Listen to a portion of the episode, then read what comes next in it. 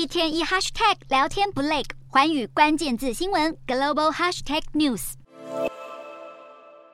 过去到中国旅游，许多外国游客因为不能使用线上支付，而且许多店家也不收现金，所以感到相当困扰。但现在中国两大支付平台支付宝和微信支付已经相继开通国际信用卡绑定，让境外游客同样也能获得便捷的支付体验。两款支付平台都宣布支援绑定的国际卡组织，包括 Visa、Mastercard、Diners Club、Discover 和 JCB 等，而支付宝更加码。在十七号公布推出全新的支付宝国际版，让境外的游客除了线下店铺的消费之外，在中国搭乘大众运输、订饭店、机票和风景区的门票都能够使用支付宝。微信支付同样也支持餐饮、交通、住宿、饭店等领域，并且持续拓展可以使用的场景。但两款支付产品还是有不一样的地方。相较于支付宝，微信支付还兼具其他社交平台的功能，